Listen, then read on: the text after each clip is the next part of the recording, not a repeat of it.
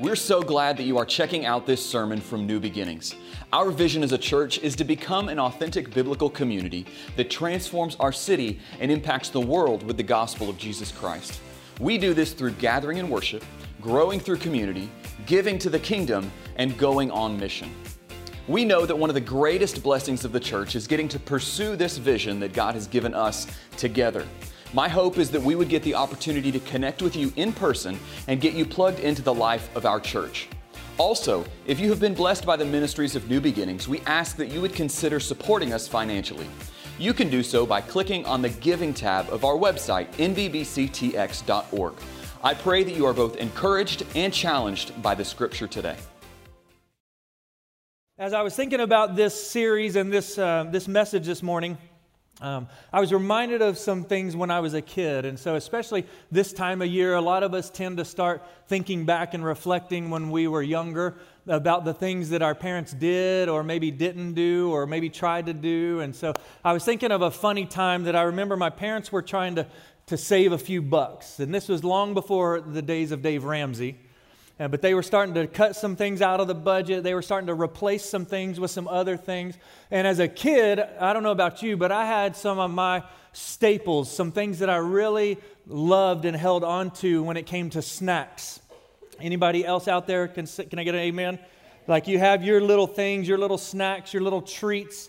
So I remember during this time when they were starting to To, to, to pinch a few, a few pennies and save a few bucks, that they began uh, replacing some of my stuff with some substitutes. And, and let me give you an example. For instance, I, I remember um, one of my favorite drinks as a kid was this thing that you probably enjoy as well called Doctor Pepper. Yeah, a- amen, right? Everybody likes some Doctor Pepper, especially if you're from Texas, right? And so uh, Doctor Pepper was kind of like one of the main drinks or main sodas in our house when my dad would buy them. But as he started cutting our budget, he was looking for a substitute. He thought he was pretty clever. He went and he found this stuff that looked very similar to Doctor Pepper, even the coloring and the logo, and it was this horrific stuff called Doctor Thunder. Yeah. Doctor Thunder from down under, right? I mean, that is that should be illegal. That is called, that is a ripoff. That is, that is, that looks like Doctor Pepper.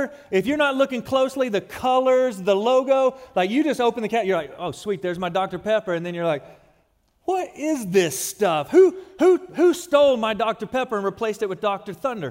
And then I started going to the pantry, and I was going to get my favorite thing out, which is my cereal. Everybody loves some cereal.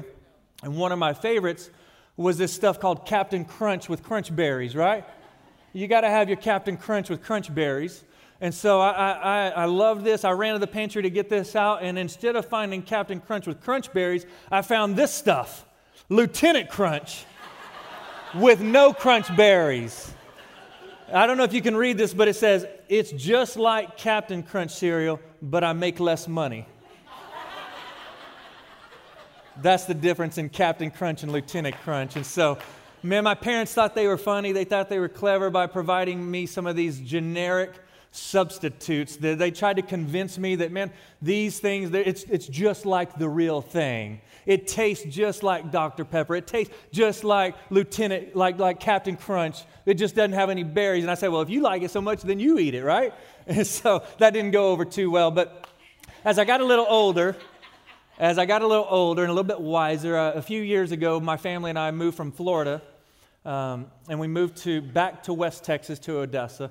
And as we uh, were living there, they start, they were building this building down the street from us, and I started getting all happy and all excited because um, uh, I, I, it looked exactly like a Chick-fil-A building. And so I was, I saw this building going up, and I was like, man, this is going to be awesome. Like a Chick-fil-A right down the street from my house within walking distance. I can just walk down there and get me some Jesus chicken anytime I want. I can get me a number one and a sweet tea with some lemonade uh, any day, any time. And then right before it was about to open, they put this logo on there. And I went, wait a minute.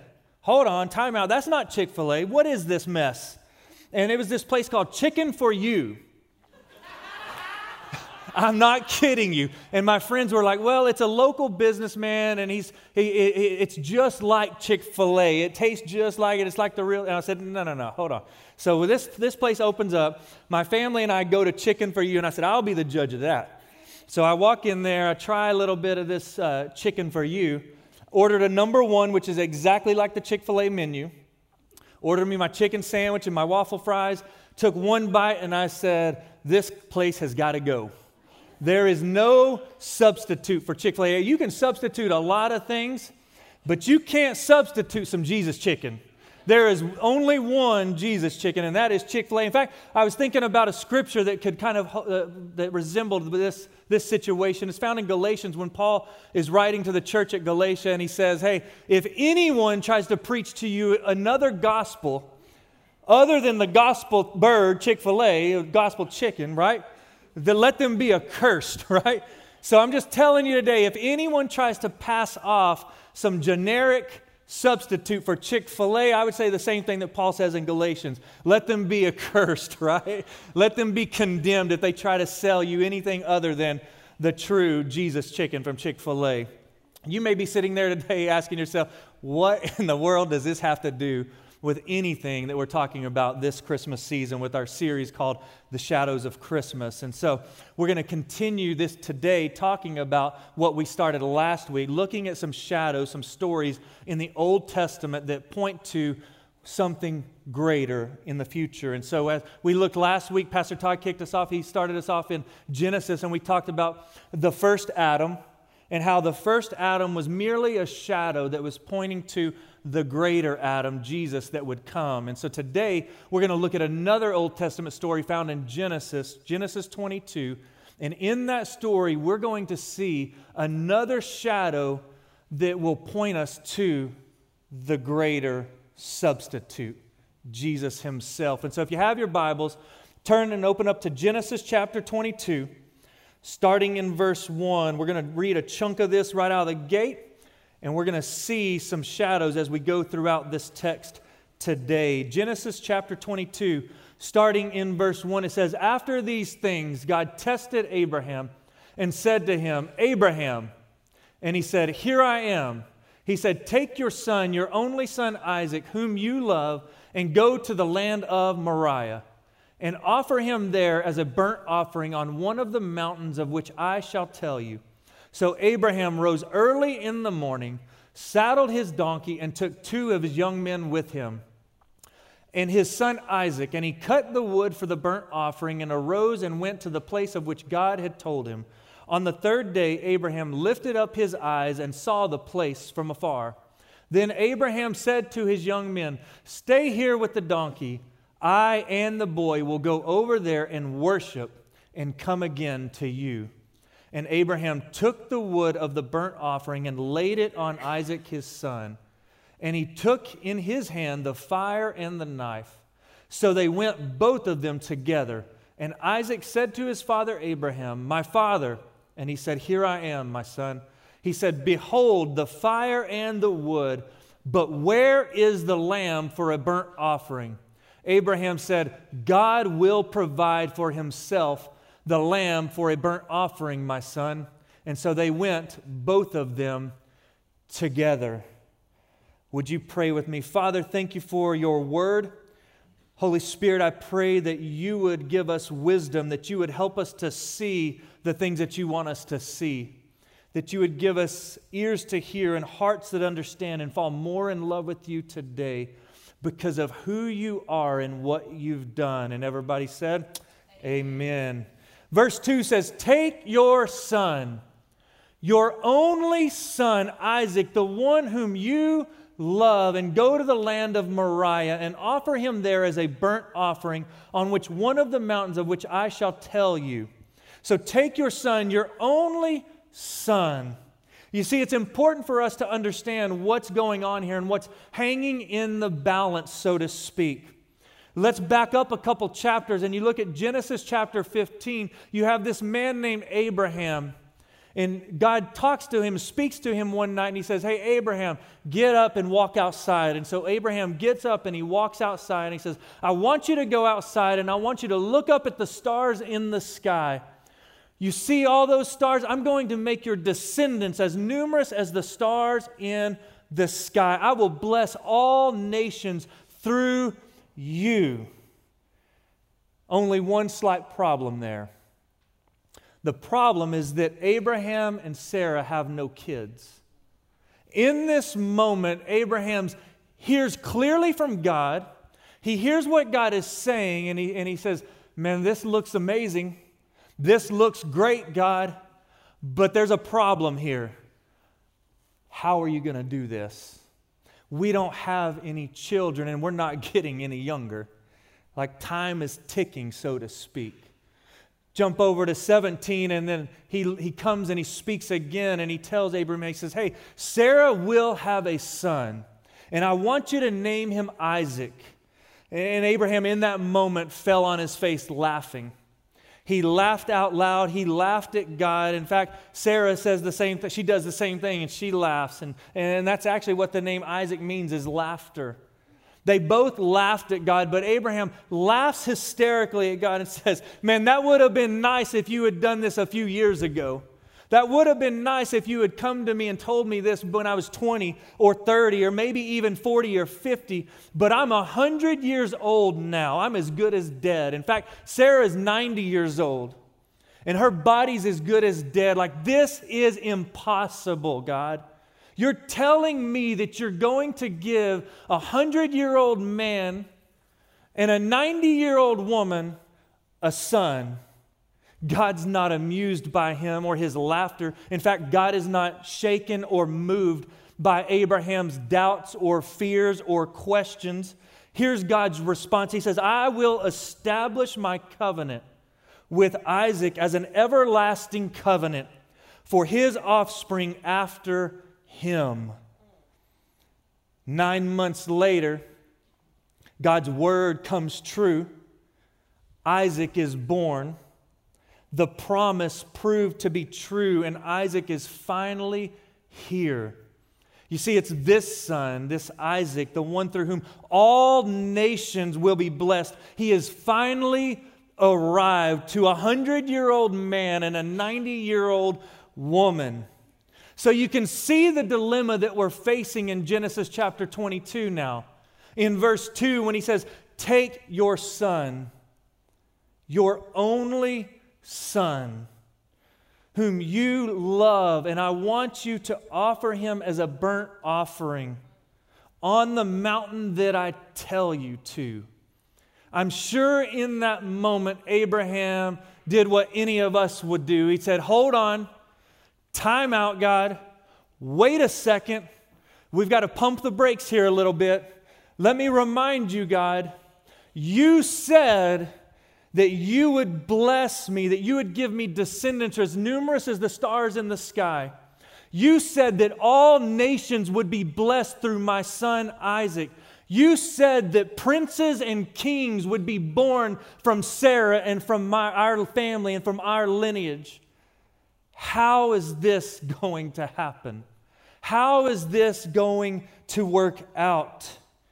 Are you sure that I heard you correctly? You want me to take the son of the promise, and you want me to go up this mountain, and you want me to give him back to you as a burnt offering. God, I don't understand. God, I can't make sense of this. You see, all of Sarah and all of Abraham's, all of their hopes and all of their dreams were wrapped up in this one son, their only son. He's all that they have, and they're one hundred years old. And they're looking at this going, how can this be? I'm sure Abraham is sitting there going, God, I, I don't understand. Like, I know that I heard you clearly. I heard your word. I heard your promises. And now I'm hearing you again. And the thing that you're asking me to do doesn't line up with the promise that you told me not so long ago. You're asking me to do the unthinkable. You're asking me to do something that no one should ever have to do. So what do you do in these moments? What do you do when you find yourself in a situation when you know that God is asking you to do something and it just doesn't make sense? What do you do in those moments? What do you do when you can't see it? How do you move forward by faith? when the thing that he's asking you to do just doesn't make any sense. I think we can look at this story and we can see what Abraham probably did. I believe in this moment that Abraham had to look back. I'm sure that Abraham had to go outside that night in sheer agony and, and just dreading what was going to have to happen. I'm sure he walked up and he looked up at the stars and he said, and he had to remind himself of God's promises in this moment. He had to look up at the stars and be reminded that God had made a promise to, to make his descendants as numerous as the stars in the sky. I'm sure that he had to look back and remember that when he was one hundred years old and his body was as good as dead, and Sarah was ninety years old and her body was as good as dead, that God did the impossible. He gave them a son when it didn't, when it didn't make sense. By all stretch of the imagination, I don't know how well educated you are on child rearing and childbirth ages, but this should not have happened. Isaac is a walking, talking, living miracle. He is absolute proof that God is the God of the impossible. And he is given, he's been given as a gift to Abraham and Sarah. And so I'm sure that Abraham looked and he looked back at his, the past promises of God. And he said, you said, God, that you would make my descendants as numerous as the stars in the sky. God, you gave me a son when it didn't make sense, when it was humanly and physically impossible. You did the impossible.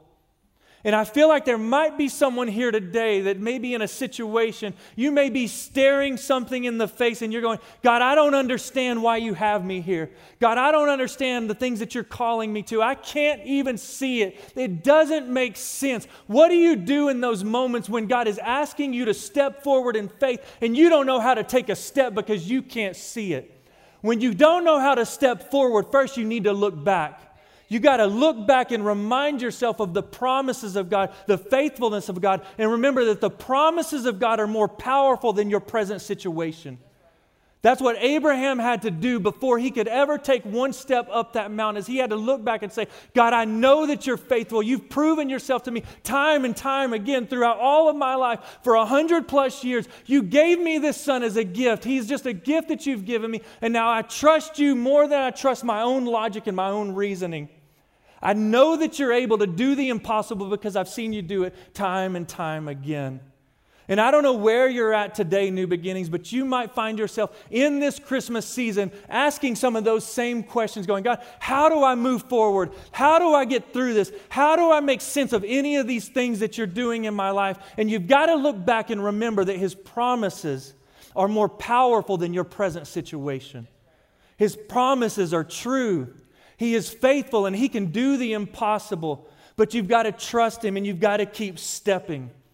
And so Moses, or Abraham gets up that morning and he begins a three-day journey through the valley of the shadow of death. He begins a fifty-mile trek that is, takes him three days. I'm sure those three days were the, the longest days of his life. But he gets up and he goes, and every step is a step towards sacrifice. Every step must have brought unbearable pain and agony of the heart. In fact, A W Tozer, in his book, The Pursuit of God, he, he describes this story, and he does it in a brilliant way, probably one of the greatest ways that I've ever heard. But he talks about this agony that Abraham must have gone through those sleepless nights when he was thinking about what God was asking him to do. And he says, this agony, there must have been this agony, this convulsing, this gut-wrenching wrestling match between Abraham and his God under the stars that night. And here's what he says. He says, not until one greater than Abraham wrestled in the Garden of Gethsemane did such mortal pain visit a human soul. You see, we have this father who's waited all of his life for this son, and he's finally got him. He's everything and more that he's ever hoped for, that he's ever dreamed of. He's the apple of his eye. He can't think, he doesn't think that it could get any better, that he's finally got his boy. and they're doing life together and things are going well, and then all of a sudden God asks him to do the unthinkable. I can't imagine as a father what he must have gone through. I'm sure that night that Abraham begged and pleaded with God.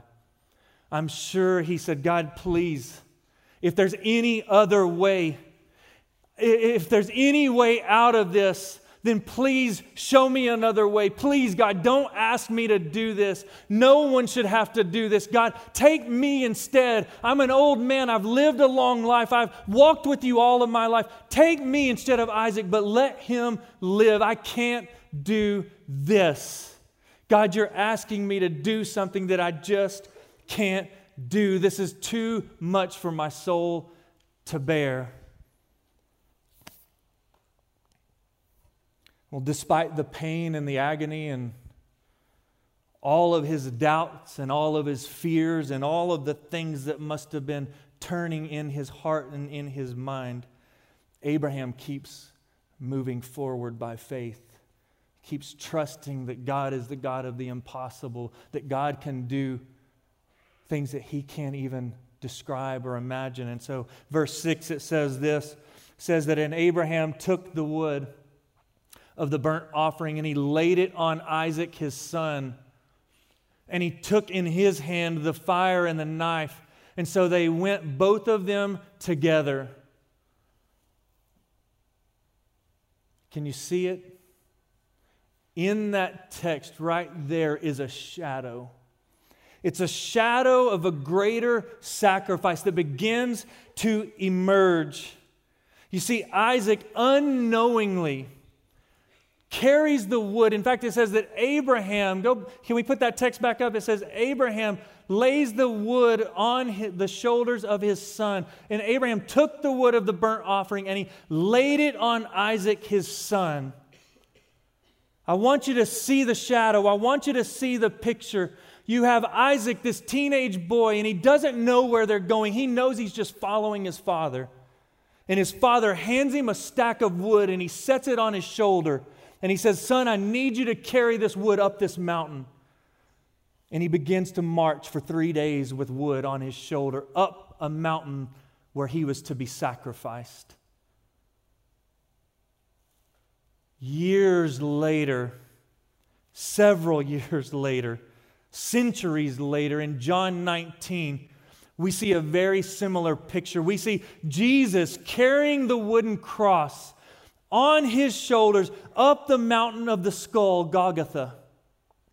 Historians and theologians would tell us that four thousand years previously on Mount Moriah the, is the same mountain where Isaac and Abraham were marching up for Isaac to be sacrificed. And four thousand years later, it's the same mountain region that looks over the city, outside the city gates of Jerusalem, that Jesus would walk up Calvary's mountain, carrying the cross on his shoulders, willingly to lay his life down for each and every one of us.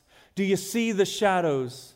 You see Isaac carrying the wood that he would be sacrificed on. You see Jesus carrying the cross on his shoulders, knowing that he's marching to his death.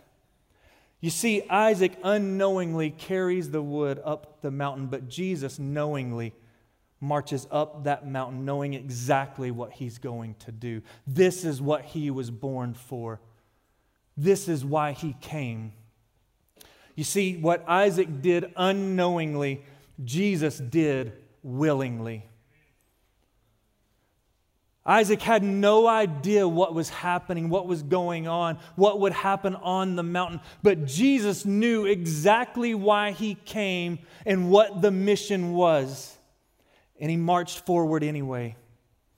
Eventually, Isaac notices that there is something drastically wrong with this picture. In verse seven, it says this, it says, and Isaac said to his father, Abraham, my father. And he said, here I am, my son. He said, behold, I see the fire, I see the wood, but where is the lamb for a burnt offering? Abraham said, God will provide for himself the lamb for a burnt offering, my son. And so they went, both of them, together.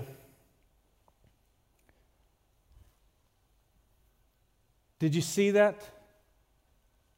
There's another shadow right there in the text. I've underlined it just a little for you, so it's kind of a hint. But Abraham, Isaac begins to question. He's like, wait a minute. Something's not adding up here. Like, I see the wood. I see the fire. Where's the lamb? Are we going to find one on the way? And Abraham responds and he answers and he says, son, God will provide for himself the lamb for a burnt offering.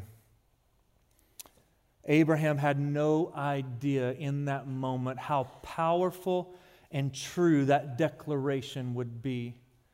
Thousands of years later in John chapter one, John the baptizer, the cousin of Jesus, is out baptizing people in the wilderness.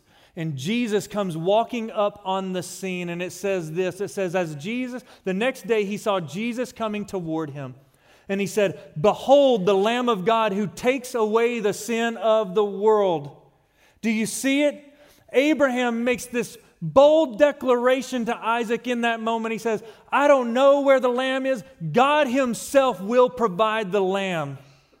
God himself will handle this situation. Abraham couldn't have possibly known that thousands of years later that God would provide the ultimate lamb, the Lamb of God who takes away the sin of the world on that same mountaintop where him and his son were that day. He had no idea, no way of knowing what God would provide four thousand years later that would rescue all of humanity through the ultimate sacrifice. Verse nine, it says, when they came to the place of which God had told him, Abraham built the altar there and laid the wood in order and bound Isaac his son and laid him on the altar on top of the wood. Then Abraham reached out his hand and took the knife to slaughter his son. But the angel of the Lord called to him from heaven and said, Abraham, Abraham. And he said, here I am. He said, do not lay your hand on the boy or do anything to him, for I know that you fear God, seeing that you have not withheld your son, your only son, from me. And Abraham lifted up his eyes and looked, and behold, behind him was a ram caught in a thicket by his horns. And Abraham went and he took the ram and he offered it up as a burnt offering instead of his son.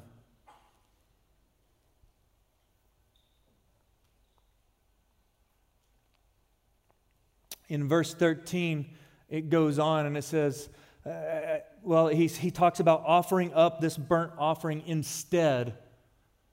There's this substitute that happens in the nick of time, at just the right time, at the last second, when Abraham draws the knife and he's about to follow through with it. In just at just the right time, at just the right moment, God intervenes and God steps in without a second to spare. And he says, Abraham, Abraham, stop, don't do it. I see now that you love and fear the Lord. And in that moment, Abraham turns around and he sees that God has provided a substitute. It's a ram that's caught in the thicket. And he goes and he grabs the ram by the horns and he slaughters it and offers it as a sacrifice instead of Isaac. You see, Isaac's life was spared because of a substitute. Isaac's life was spared because of a substitute. So Abraham called that place, verse fourteen, Abraham called the name of that place, the Lord will provide, as it is said to this day, on the mount of the Lord it shall be provided. On the mount of the Lord it not was, but it shall be provided. There's another shadow there. It's a shadow pointing to that same mountain, that on that mountain, four thousand years later, the Lord would provide the ultimate sacrifice once and for all that would erase the sins of hum- for all of humanity once and for all. You see, when we look at this story, we see that God provided a lamb to take the place of Isaac. But there was no lamb to take the place of Jesus. He was the lamb. Isaac was spared because of a substitute. But Jesus laid down his life and sacrificed his life as a substitute. Let me read that again. Isaac was spared because of a substitute, but Jesus' life was sacrificed as a substitute. This was the plan from the very beginning. All the way back, if you remember last week in Genesis, when Adam and Eve made the wrong decision, when they chose to disobey God, instead of God giving them what they deserved, which was death, God steps in and He makes the first sacrifice. He kills an animal in order to cover them from all of their shame. And He gives them the clothing. That's the first animal sacrifice that we see. God steps in and He offers grace and He offers mercy instead of giving them what they deserved, which is what He said would happen, that they would get death. But instead of death, He gives them a substitute, a sacrifice. This was the plan from the very beginning. You see, there was no lamb or any other animal that would ever suffice. No animal sacrifice could ever take away the sins of the world. So throughout all of those centuries, for thousands of years, from Deuteronomy and Leviticus, when the, the sacrificial system is set in place where the priests would take animals every year and they would, they would uh, slay them and offer them for as a sacrifice for all of the people's sins in that community. This went on for thousands and thousands and thousands of years. But even that sacrificial system was a shadow that was pointing forward to a day when the greater substitute, the ultimate sacrifice, Jesus Himself, would come and He would gladly, willingly lay down His life on that same mountain as the final and ultimate sacrifice for all of mankind once and for all. All of these things were shadows that were pointing forward to a greater substitute, to a greater sacrifice. They were temporary substitutes until Jesus. Hebrews ten, if you have your Bibles, Hebrews ten chapter one says this: "For since the law has but a shadow of the good things to come, instead of the true form of these realities, it can never, by the same sacrifices that are continually offered every year, make perfect those who draw near. For it is impossible for the blood of bulls and goats to take away sins.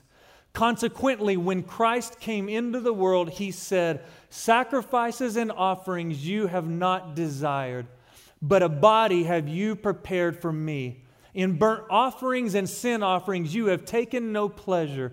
Then I said, 'Behold, I have come to do your will, O God, as it is written of me in the scroll of the book.' And by that will, the will of the Father, we have been sanctified through the offering of the body of Jesus Christ once and for all." You see, the story of Isaac in Genesis twenty-two is a story of us. And here's what I mean by that. All of us are guilty. All of us deserve death because of sin. But at just the right time, God provided a greater substitute. God provided a substitute in our place, the Holy Lamb of God who takes away the sins of the world. God Himself came to earth. The one who knew no sin became sin in order that you and I might become the righteousness of God. It's the substitutionary atonement. It's the one that steps in in our place. He lives the perfect life that you and I could never live. And then He dies a death that we deserve in our place. He is the all-time, ultimate, greater sacrifice. He's the greatest substitute that's ever been known. And He is the final authority and the final substitute that we will ever need. Jesus Christ in my place. That's the essence of the gospel. The gospel in four words: Jesus in my place. He took my place. He came and he, and he sacrificed Himself in order to save me. He paid the price for all of my sin that I might be set free, just like the ram did for Isaac in Genesis twenty-two. How crazy would it have been for Abraham in that moment, with the knife drawn, about to slay his son, to look back and see the substitute, to see the ram that God had provided, and look away and kill his son anyway. Have you ever thought of that? How ludicrous and absurd would that have been for the father to look at the, the substitute that had been provided by God and to go, no thanks, I'm going to kill him anyways. Every time someone hears the gospel of Jesus Christ and sees what God has done by sending His one and only Son, that whoever believes in Him will not perish but have eternal life. Every time someone looks at that and rejects it, that's what they're doing. They're choosing death over life. They're saying, I see what you've done, I see what you provided, and I don't care. I'm going to walk away and I'm going to continue to live this life of death and destruction. I don't know about you, but as a father, if I gave my only son and someone rejected it like that, there would be grave consequences in the end. It is a ferocious love. It is a love of a father who is willing to give his son up so that you and I could live. Now, our only response to the greater substitute is that we receive it and we say, God, thank you that I don't get what I deserve. Thank you that you sent your son to die in my place. Now, I want to live my life in freedom and in response to the greatest gift ever given, that you let your perfect son die for me. How can I not live for him? Jesus Christ, the Lamb of God who takes away the sins of the world, He is the greater substitute. I don't know where you're at today. I don't know what you walked in here with. But if there's anyone in this room that has not received that sacrificial gift, then maybe today is your day. Would you pray with me? Father, thank you for your love for us. Thank you for the way that you have provided by sending your one and only Son. God, this time of year we celebrate His birth. But we know in the shadow of the manger was the cross. It was the very reason He was born. He was born to die. He came to offer Himself in our place. Father, if there's anyone here or watching online that has not accepted that gift, Father, it's the greatest gift that they could ever have. Father, I pray that today would be the day of their salvation.